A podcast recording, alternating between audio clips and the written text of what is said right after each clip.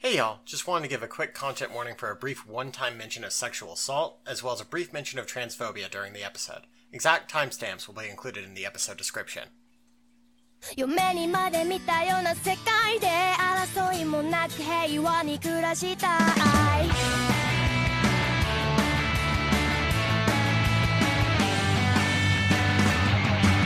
もう我慢ばっかしてらんないよ言いたいことは言わなくちゃ 落ち込んだ背中にバイバイバイ君のファイティングポーズ見せなきゃ、oh, oh 夢にまで見たような世界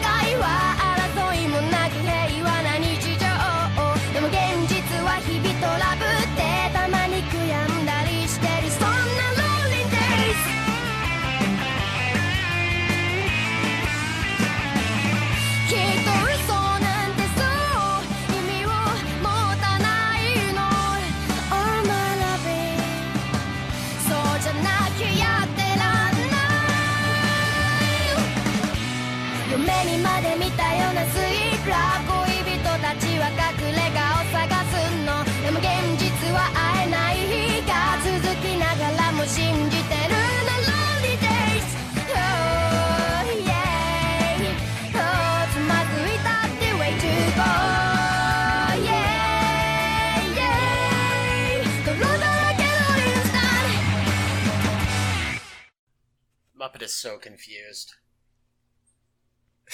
Because there's another cat, or because you're recording at this time of day? Uh, probably a combination of both, in the fact that I clapped a little louder than normal. Ah, that would do it. yeah, she was just like on the couch eating because we have an elderly cat um who like has to eat canned food because like she can't eat dry food very well any- anymore. So like we try to give her canned food and make sure like the other cats aren't bothering her while that happens. But when she's done, it's basically just like okay, whoever wants the rest can have it. hmm Um, so Muppet came up onto the couch and started eating the canned food. But Muppet, you can't have that. I'm sorry. Um, It has been. I've been trying to find a place locally that delivers like just canned ham yeah, because I have a pa- I have like a pack of noodles that I bought in bulk as a it's maybe instead of getting some fast food when I'm don't have energy to cook, maybe I can just make a pack of noodles, right? yeah, Um but the thing I would really like to do is to make a pack of noodles and a can of ham. and it's like there's cans of tuna flakes. Everybody fucking has ta cans of tuna flakes, but no one, no one has canned ham. Or or it's a single can of like 10 pounds of ham or whatever. it's like it's like a hu- 120 uh, dollars worth of ham and it's like this is for like 15 meals. yeah. Nobody's who needs that much ham in a can. well, it's for like food preppers who go to the gym, right? Fair, fair. So cuz the cuz the thing is this company also sells like a different can. It it sells like several of these large fucking cans and it's like if you buy this can, this can and thi- like this can of eggs, this can of like 200 eggs and then this can of ham and then this can of like protein shake liquid or whatever and then you just kind of dump them all into a giant bowl and it's like here's all your meals in like pseudo shake form or it's like here's all your meals in like can form for the next like 2 weeks so the idea is you you literally just take you just buy a can you you buy like $200 worth of cans or $300 worth of cans every like month I guess that makes sense. I I don't have that kind of money for ham, but you know, for those that do, ugh. Uh, just because I am like pretty sleep deprived, we should probably get into the episode. let's get into the episodes we're almost we're almost done we're The- we're this one yeah, like ne- next week is uh last arc or not fuck. Wow, I really am sleep deprived. Last episodes of this arc. We we are finishing the Bount arcs next week. We're doing it We're we're, we're we've made it through. just Gonna have- just barely. I'm gonna have to start reading the manga again. Yeah, I know. That's gonna be crazy. I've missed that. Oh, you are listening to It'll Wash Out, a Bleach rewatch podcast, now sponsored by Canned Ham. I'm your co-host Cinna. And I'm your co-host Sam. Uh, we're gonna get right into it with episode 106, Life and Revenge. Ishida, the ultimate choice. Uh, just as a disclaimer, uh, I had a long day moving yesterday, and like I had to watch these episodes after that, uh, and I was already pretty exhausted.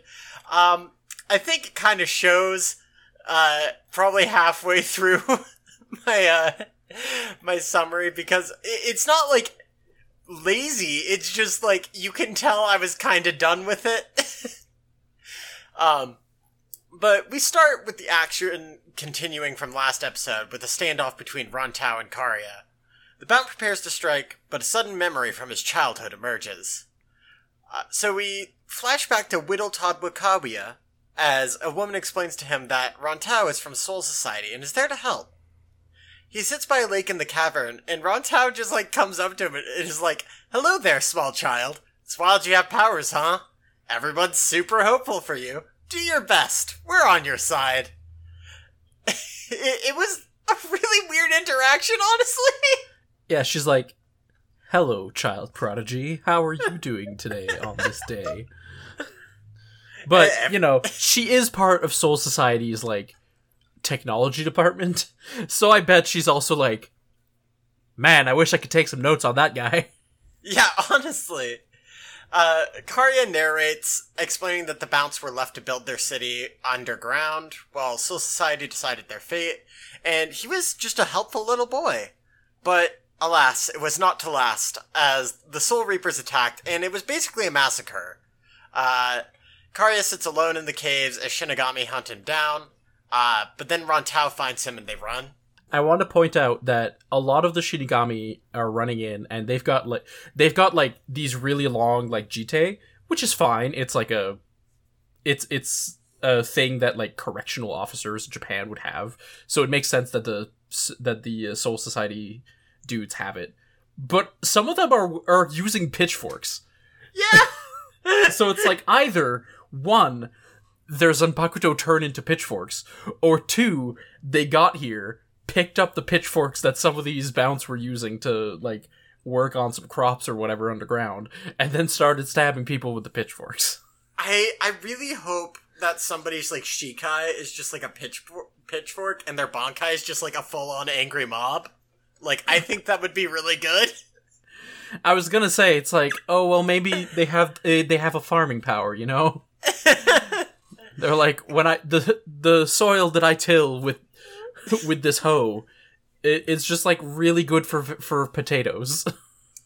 Why why don't we have like somebody in the 13 court guard like squads? Like why don't we have a squad like a 14th squad exclusively for like farming because all there's on Pakto are just farming tools. Because they would just put Hanataro in it. That's fair. That's fair. They'd be like, go be with those losers. We don't want you here. God. So Kariya sits alone in the caves. Uh, he's being like hunted by Shinigami. Ran'Tao finds him and they run off. Uh, she stops, like she's carrying him on her back, and she puts him down. And she's like, "Hey, they're coming. I'll distract them. You need to escape. There are other Bounts outside. Like you need to find them and stick with them. You'll be safer there." Uh, because you know everybody knows Soul Society's only gonna hunt down the Bounts in this cave. Um, she gives him a locket, explaining that it will draw out his power before telling him to hide and running off. Uh, according to Kariya, that was the last time he had seen a Shinigami. Uh, it, it's kind of a throwaway line. I just took note of it because I was like, okay, that's interesting, I guess. Um, we we cut to a little further in Kariya's life. He's still a child, but now he's like wandering the desert with a group of Bounts. Uh, and he explains that because the Bounts are humans with large amounts of spiritual pressure, they're like prime targets to frequent atta- uh, frequent attacks from hollows. Uh, which makes sense. Like, I, I, I commend them for actually like thinking this through. Like, that makes a lot of sense. Um, what I do think is very funny is this is how Kariya got the scar on his chin. like he just gets swiped at by a hollow and he gets a cut on his chin, and that's where the scar came from. I mean, I like this a lot more than how he got his other defining feature, which it, I assume you're going to cover in a couple of seconds. Oh yeah, big time. Uh, this like whole like bit where he's like running from hollows with this group and everybody's getting murdered. Like this just like furthered his hatred towards Soul Society. Um, and as he's about to be attacked again, he presses his hand to the locket and it like opens, not like a normal locket. It's like, it's like there are four triangles that, uh, just slide out to reveal like the middle part of it. Uh, like it looks neat. I like it, but it opens and a bright light emerges. Uh, and then he begins to float. His hair turns white. His eyes turn red and then the locket explodes and a crest forms on his chest. He has become Ishvalan. he says here where it's like, this was the first time he merged with a doll, and this entire time I had assumed that Kariya used the doll like like the other Bounts, and then the whole thing with like the the whole thing in the human world was that he was also carrying like a fake doll with him or a fake like piece of silver that people thought was his activation thing for his doll. But he all but he still had like a thing somewhere on his person. And then after the events with yoshino that's when he was started being able to like not need any piece of metal at all. But no apparently this is just a thing that he had been doing since childhood. Yeah uh, he just he has been a special bounce since then he has just been a very special boy. Um, I I think this would have been because like the whole way he describes it as merging with the doll. Uh, well, I understand that it was like definitely in part to the locket. Um, I I think it would have been more interesting. Like, I I feel like there's a bit of missed potential here where like maybe Kariya could have absorbed other like Bount dolls and like gotten more powers. I think that could have been very interesting but it, it it's just this one. Well, the fact that he says that it was the first time, like I thought that they meant that it, it implied that he did, but they never showed any. And I'm like, do they mean when he was fighting Yoshino? Does, yeah. does that count as merging? When he merged with the Jokai crest, did that count as merging? I I don't know. It, it's not explained very well. It's just kind of a one-off line, and it's not really mentioned again. Um, that he mentions that there had always been Bounts who like fought alongside dolls. Uh, but after this point, he fought alongside them, and as an extremely powerful little boy, he felt they could confront the Soul Reapers and create a paradise for the Bounts. Uh, turns out though, Bounts, not the biggest fans of murderous little kids. Uh, and as he grew up, Kariya felt he was like truly alone, uh, despite his decision to like stay with his comrades. Like he he's stuck with the group, but he felt like he was like the odd one out. Um, the Bounts, like the elders of the Bounts, I guess the council. I don't know. This society isn't really well thought out or explained. Uh, the Bounts decide to use the Quincy's to go to Soul Society, and Kariya, who's like a little older now, uh, he's like, no, that's a stupid idea because like it just means we're like relying on the Soul Reapers still. We can create a paradise here in the human world and the the other bouncer just like, no, no, you don't understand. Our existence here, it's abnormal. We have to return to our original place, Soul Society. Uh, and Kari gets like dragged off, and we cut to the battle in the forest. You know, the famous battle with all the werewolves. yeah, yeah. I, liter- I literally wrote here with werewolf Bounts and sword potman and a dragon. it, anyway, the Shinigami won, killing most of the Bounts. And Kariya was like injured or whatever, so he couldn't help. Uh, but he's like standing in the aftermath of all of this, and he's like, I gave up on the weak Bounts, but I refuse to forgive Soul Society. So he decides to gather all the strong Bounts, swearing to destroy Soul Society, and he like perfects the use of dolls because they used to like manifest basically on accident, kind of like I, I, I kind of took this as like similar to like mutants and Marvel where their powers just kind of manifest at a certain age or something, and, but it's like kind of random when it happens.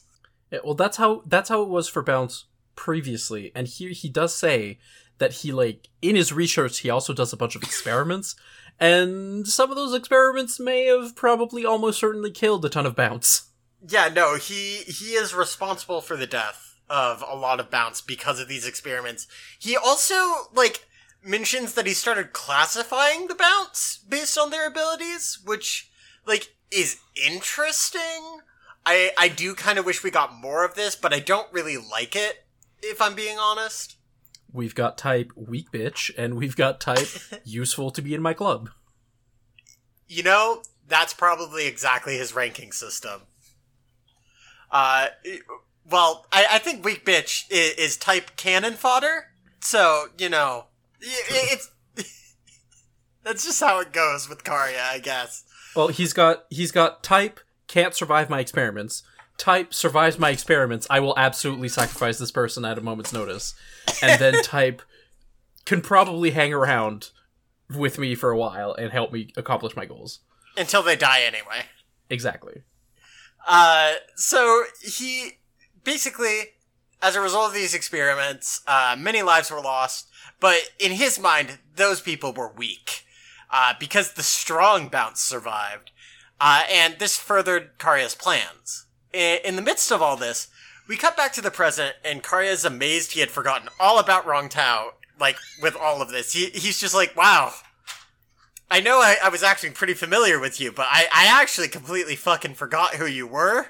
Uh, sorry about that. Anyway, I'm gonna kill you now, and I'm gonna turn everything into nothing. So his arms get all windy, because, you know, doll powers, and he prepares to kill. But Uryu shows up just in the nick of time to save Ran'Tao. Uh, she's, like, surprised to see him, obviously, because, like, obviously he was, you know, bedridden before. Uh, but he, like, wastes no time.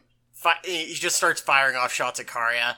Um, apparently, between his time getting fucked up by Yoshi and laying down in bed, Uryu has mastered the use of his no- new artifact, surprising even Kariya. He explains that it actually accumulates Reishi over time, even if the wielder doesn't do anything. And all Uryu has been doing is adjusting the outgoing power of the weapon.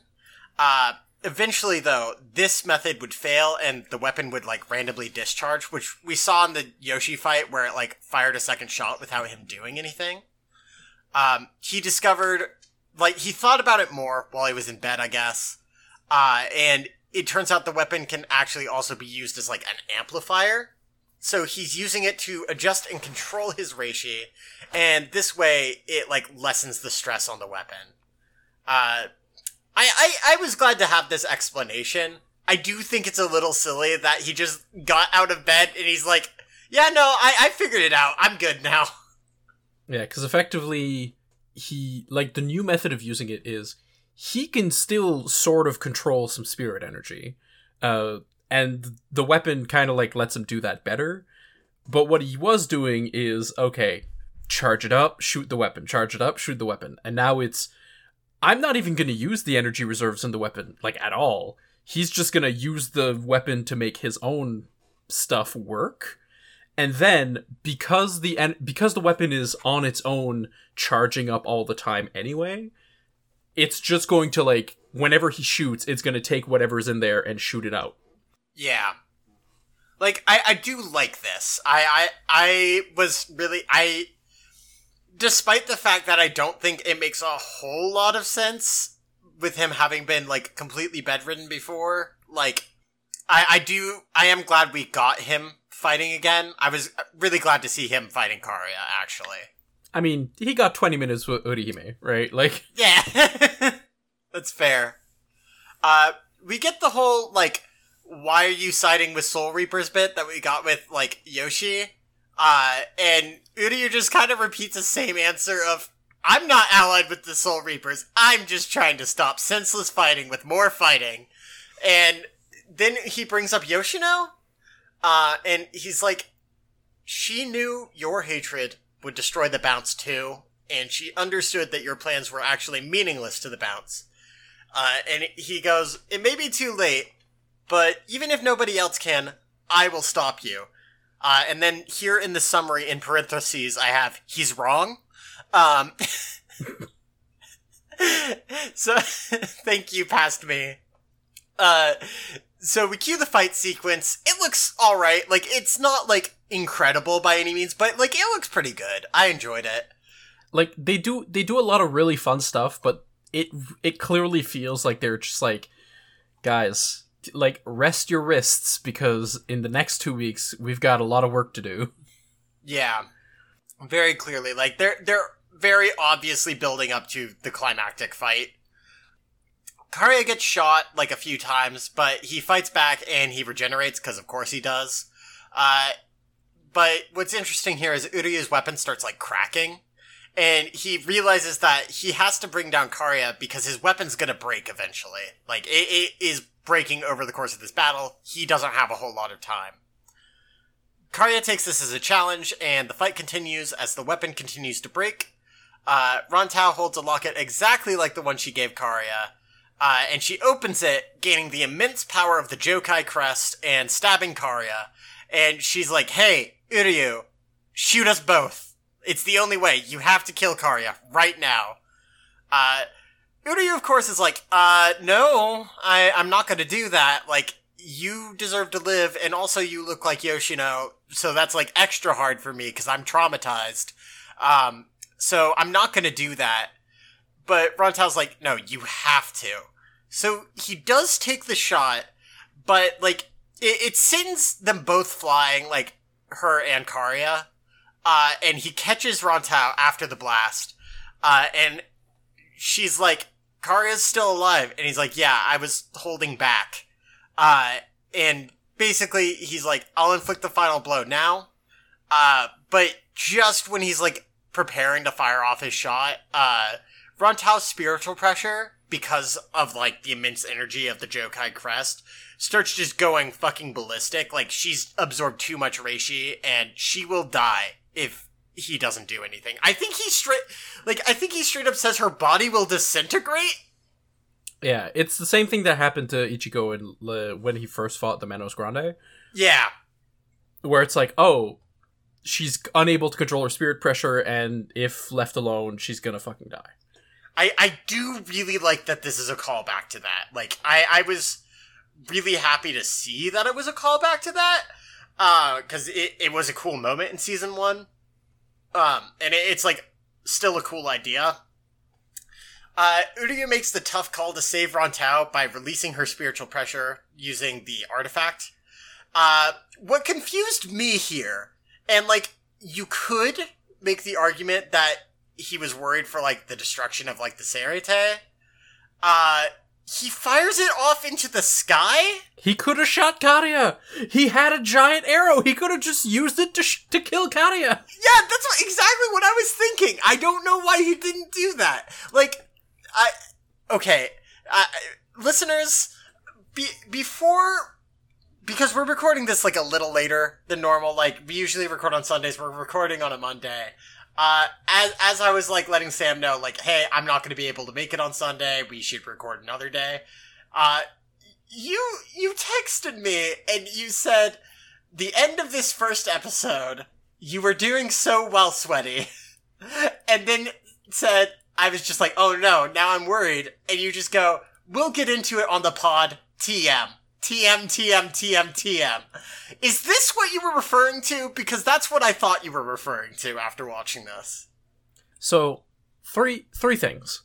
The first, a positive. Uh, when she's like charging at Kariya, Ran-Tao takes out her hairpin and she fucking stabs him with him, which is a thing like Victorian era uh hairpins a lot of there were a lot of them that were designed to basically just be like really thin knives so that Hmm. women like walking in the street if they were assaulted they could like take it out of their hair and fucking stab a guy to death Yeah. uh, and like obviously she's a soul reaper so she's a lot more like japanese themed but the and i assume there was also similar things in like the eastern half of the globe uh, at the time but i just i don't i'm not aware but i do know that like the Bount in general are like Victorian-ish in like a lot of their aesthetics. Yeah. So I thought it was like like a neat little thing that she has she has that as a weapon because like you see her charging and then when after she's like up against him suddenly her hair is down when it was up like previously and throughout the rest of the fight Yeah. because she took out her hairpin and she stabbed the motherfucker I I thought this that whole like little sequence was actually like really really fucking sick. I really liked it. the second thing is Uryu has a like they present Uryu with like you can either kill Kariya and let Ran'Tao die, or you can save her life and give him time to regenerate. And then he shoots with not enough power to kill Kariya so Ran'Tao doesn't die. Immediately, 30 seconds later, he's looking at her and he gets presented the exact same choice again. You can either kill Kariya or you can save Ran'Tao's life. Like So- I I do like the dilemma here, but like it it's the fact the decision he makes is what's so baffling. Well, so al- already at this point, I'm like, you just you're just doing the same. You're just presenting him the same dilemma that he just answered. What what are you doing? But then they present him the di- the dilemma a second time, so already the impact is like much less. But also, It's the same dilemma except but it's not has- a dilemma this time. Yeah, It's just there's no reason for him not to shoot Gadia. exactly. and then it he shoots it up into the air and it's like the most pathetic sparking firework that we've ever seen in this show. Like it, like okay like like i said you could make the argument that maybe maybe he was like okay i don't want to blow the fuck up out of Seireitei, you know i don't want to do that. But on the other hand Uryu is constantly saying he doesn't give a shit about soul reapers. He's not their ally and on the other other hand as far as we know this entire district is completely abandoned like the entirety of soul of soul society whenever there's a fight unless you need a child to be endangered you can you can literally rebuild the you can rebuild the buildings with Reishi. It's not that hard. They do it all the time. Like, it's fine. Just take the shot, Uryu. Just do it. and then at this point his you know his tool breaks and it disintegrates. And at uh, like i'm already like reeling from just the gall of having shown this exact choice like twice in the same minute. And then the second time just being much less interesting and just having like a baffling resolution. But then his in- the artifact disintegrates and his clothes change despite them never having worked that way before. It, it literally, his, Quincy outfit, like, just fades off of him, and suddenly he's just, like, in his school clothes. like the entire the entirety of Uryu's like out of combat character is that he's a guy who tailors shit and he loves his little capes and he brings himself a spare outfit to Soul Society when they go because he needs a spare outfit when the first one gets smudged. And then he has to find then he has to find a private place to change so he doesn't get embarrassed at Orihime staring at him. Like that's that's like 90% of the char- the out of combat characterization that we've gotten for Uryu so like to date in this show that wasn't like him talking about the current plot. And then they're like, yeah, but what if his clothes appear magically when he has powers? I think it's really funny. Um, I, I, I, I do recall hearing, and this is not to say that I believe Kubo is an excellent like author. Like, uh, like I love his art. Uh, Like, I know we've gotten into this on the show. I don't think he's like an amazing writer, but we'll see how that changes over the course of the podcast. Um, but from what I understand, Kubo fucking hates this arc. Like he hates the Bount arcs, and like I, I I could be wrong, but from what I understand, he took like a little bit more hands-on approach with like the rest of the major filler arcs after this because he was so upset with what they were doing to his characters. And I just want to be like I just want to know what the meeting was like where he was like, "Guys, you can't just make Car- like you can't just make Uryu's clothes disappear off him when his weapon disintegrates." I felt so much onto this character. You can't do that. He's like, now half of the jokes won't work. oh my god. It, it, it is the most baffling ending.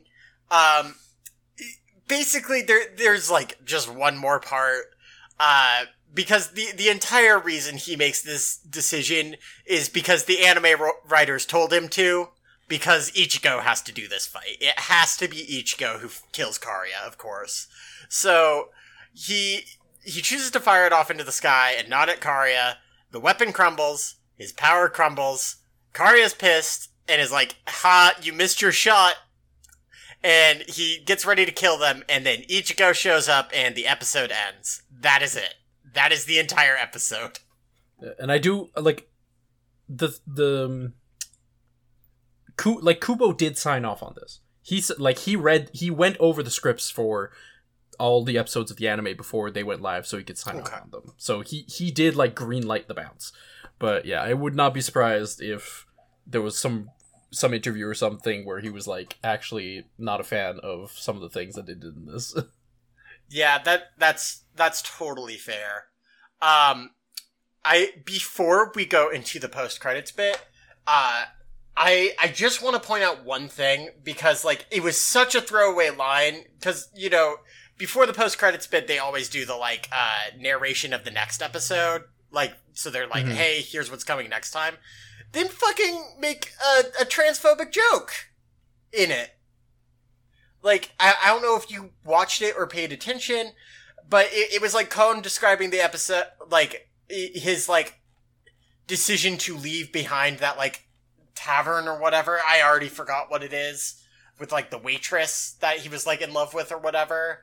And uh, i think it's like Ikkaku. It's either Ikkaku or whoever else is with them uh, who's like oh you know that waitress? Well you know she's actually a he.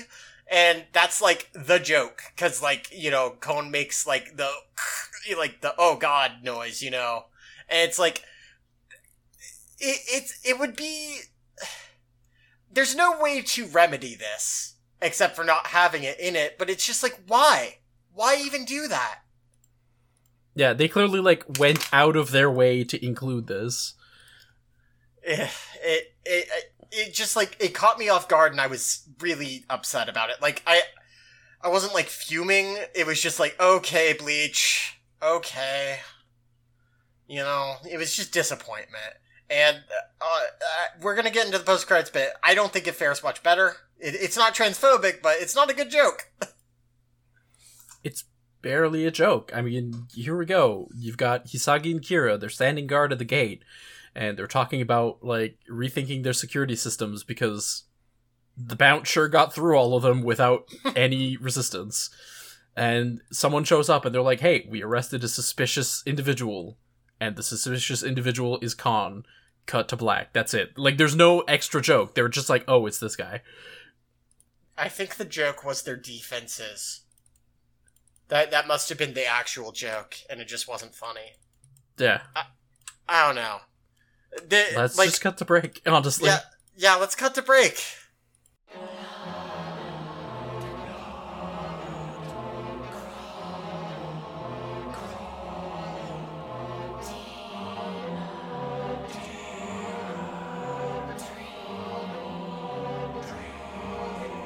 Uh, let's get back into it with episode 107 The Swung Down Edge The Moment of Ruin. Ichigo asks Ran'Tao and Ishida how hurt they are and asks Ishida to take her to safety while he fights Kariya, immediately activating his Bankai. They fight and we we get like some really cool shots of them like running down a wall, Ichigo getting punched through a punched through a building, shooting off a blast that like obliterates several houses like There's like one specific shot here that like I like it stood out to me as looking really bad actually. Um because like a, a lot of this fight does look pretty cool, but like it's the shot where like the camera is like rotating as Kariya's like running down a wall. But Yes. what makes this sh- but what makes this shot look fucking terrible to me is that the entire background is just bright white light. There's no background, so it just ends up looking like complete shit to me. it's very goofy. This enti- this entire episode is there like a lot. The choreography of this fight is really cool and and pretty interesting. And once again, it feels a little more like we're watching a Naruto fight than a Yeah. uh, than a Bleach fight. Although this time it's more of like a Naruto Shippuden fight instead of a instead of like classic Naruto. Yeah. But at the same time, it also feels like the animator, like the the animation director, was punching above his weight a little bit because it feels like his animation team can't like can't like keep up and make it look good. Um, it looks okay, you know, it's not terrible, but there's there's better examples. There's cooler fights in this season. It's it's clearly a filler fight still. Like it, it like we're building up to the climax, but this is not it yet. Yeah, I prefer this to s- several of the other fights though. Like, it Yeah. still looks pretty cool. Yeah, I, Um, I enjoyed it. It's also incredibly fucking hilarious that Ichigo is causing more damage than Kariya is at this point. Yeah, it's true. Uh, while the fight is happening, Orihime and Chad meet up with Ishida. Uh, we get a whole moment where they're like, I thought when your tool broke it was going to fucking explode. And he explains, like, well, I'm not filling it up with power. It didn't break because it was fill- it was filled with power and malfunctioning. I've been like draining it every time I used it, so it broke and there was nothing inside to explode. End of story. We we dealt with that plot point next. Uh, Hitsugaya and Rangiku also show up, and they're determined. They're like, we can't let Ichigo take this burden on alone because you know they're part of the Soul Society faction who are like, it's kind of fucked up that this outsider has to keep cleaning our messes. Yeah, it's true. Um, this particular shot of the entire group here, like meeting up, incredibly fucking goofy. Like, I particularly like, like is this where they meet up with like the the mod souls and everyone? Yes.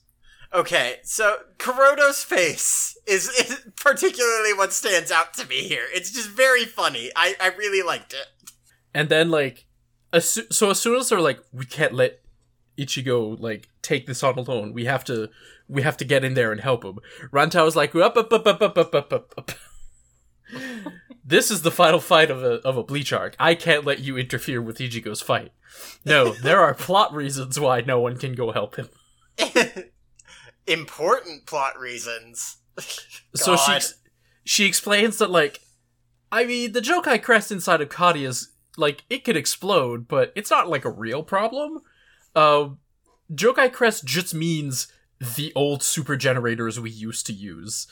But one day, one of them exploded and it blew up like a tenth of the Seireitei. You know, small potatoes. uh, so the leaders of the Seireitei at the time sealed all of them, like all the remaining ones. And since no one's like really done maintenance on them, mostly because no one fucking knows they exist anymore, uh, if Kariya's one explodes, that one probably wouldn't be that much of a problem. But if it explodes, it'll set off a chain reaction that all the other ones are also going to explode. So it's like, we just need to seal all of them before his explodes. Here's a map, here's notes. Um, no need for the only captain, the only captain around to like involve himself in the fight. Just, just go. You and know, Hitsugaya is like, ugh. Fine, we have to go seal the crest. Give this information to the other captains. Thought I was gonna get a fight this this arc. it, it really is that. Um, I do appreciate that it does give the rest of the characters something to do, but because there's two episodes left in this arc after this, you know most of it's going to take place off screen, and they're just going to be like, "Hey, we did the thing." but like on top of that, it. I don't know.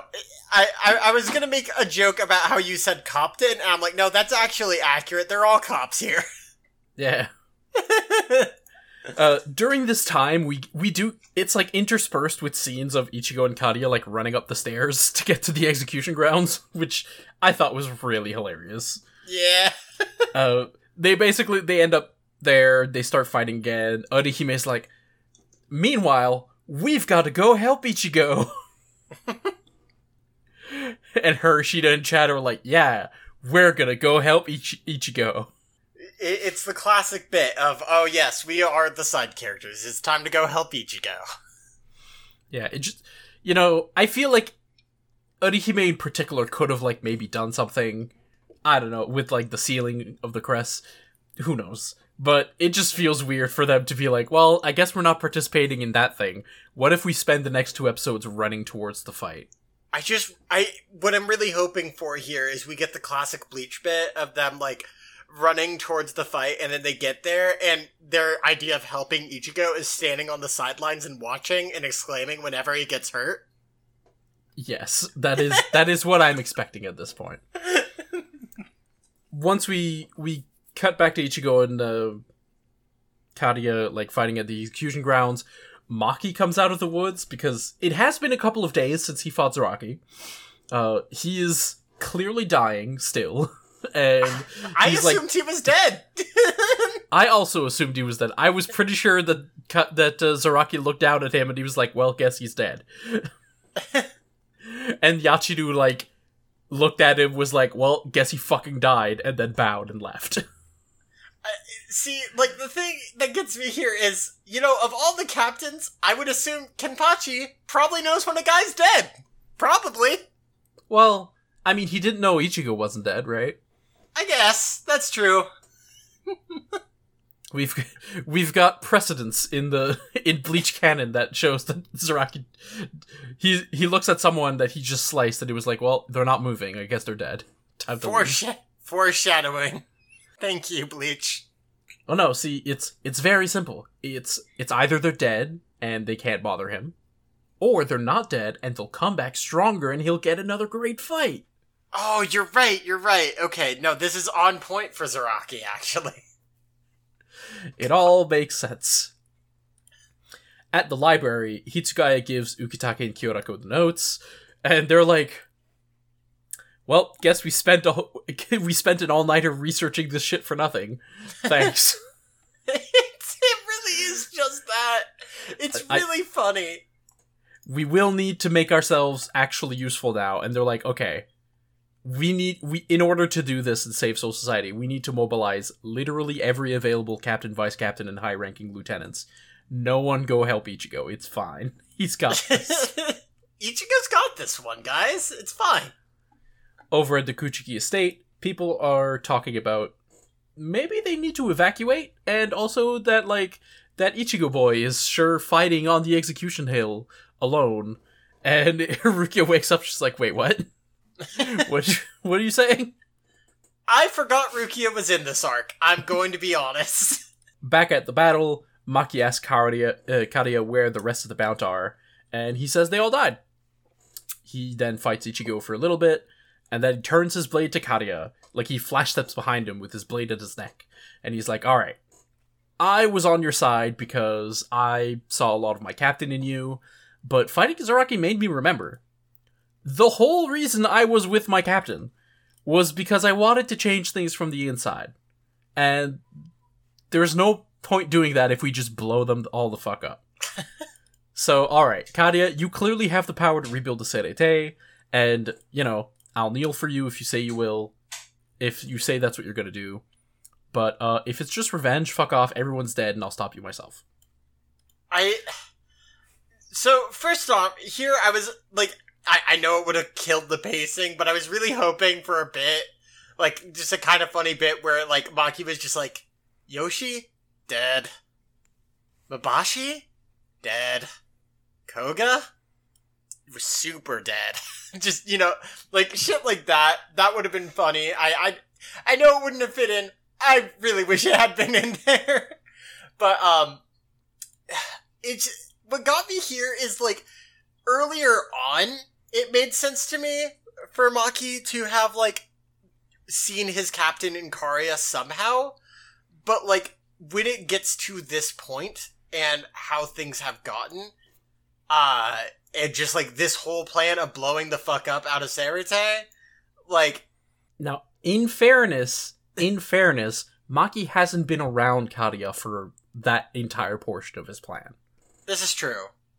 All my he did say, "I'm going to go get something that has the power to blow the fu- to blow the city up." But maybe he was like Koga and was like, maybe he's not going to use it. He's just going to use it as a turret, I guess.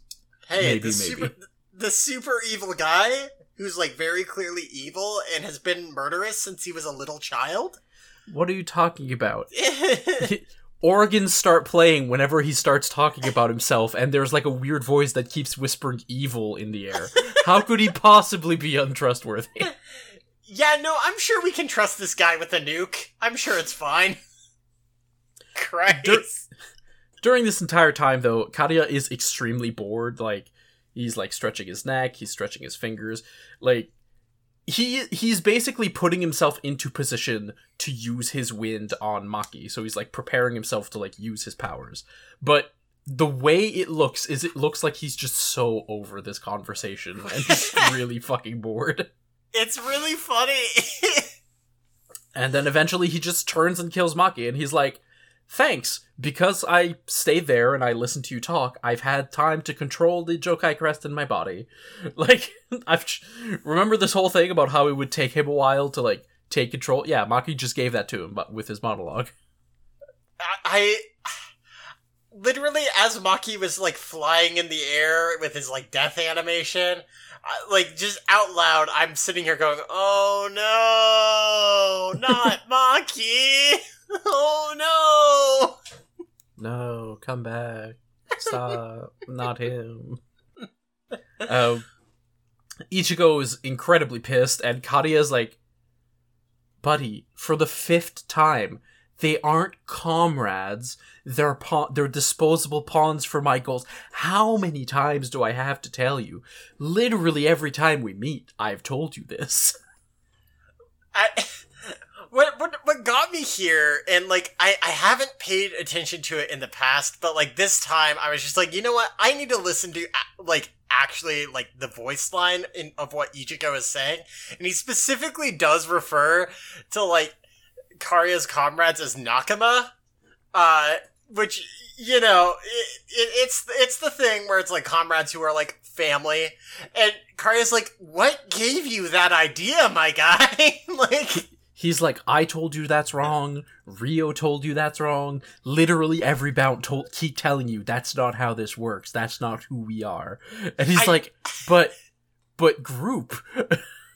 Ichigo's just like, buddy, I'm I'm a protagonist in a shonen anime. I have to believe in my Nakama. Like, please.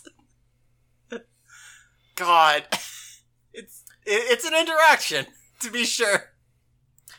We cut elsewhere where Rukia is like stumbling out of her house to go towards the battle and is intercepted by Renji, who is like, I have no fucking clue where my captain is, and at this point I just figured I'd make a house call to go ask him what the fuck I'm supposed to be doing right now. Uh, which is really great because we did get a Soul Society wide message of like, like just messages being sent to all vice captains and captains and high ranking lieutenants. We need your help to seal the Jokai crest. Everyone, all hands on deck. We did get that earlier. we did get that. and like it flashed to several like captains, vice captains to be like, oh, they're hearing this message. I guess when his sword broke, he also broke his hell butterfly. I don't fucking know.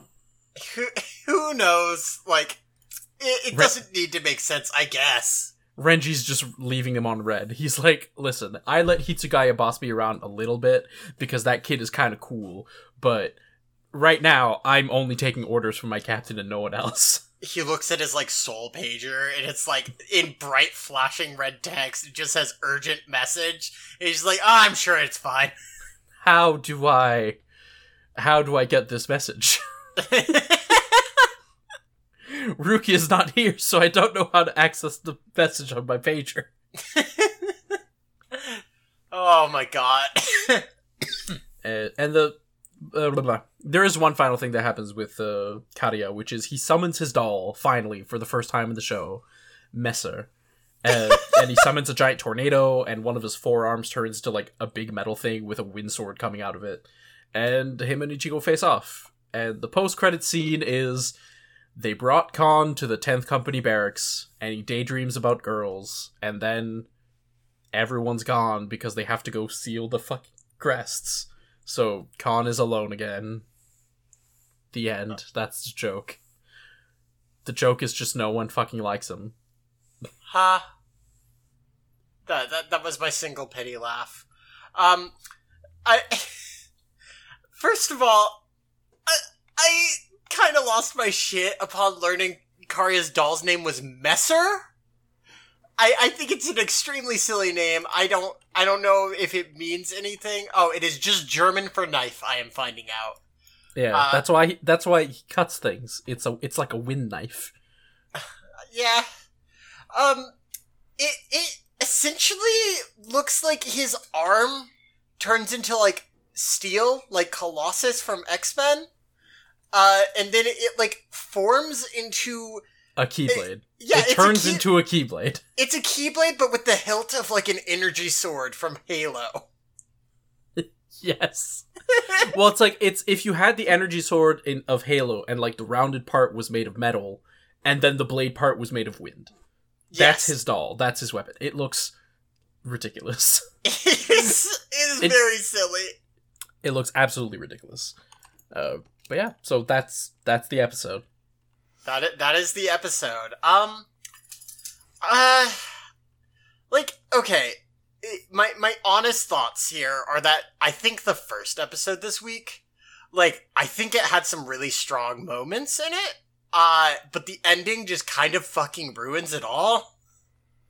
Yeah, like I really like the the first episode. I like I have a lot to say of things that I don't like about the ending, but it's because I thought the rest of the episode was really cool and had a lot of good stuff. I don't really care much for the background for the flashback because uh, is like just so boring.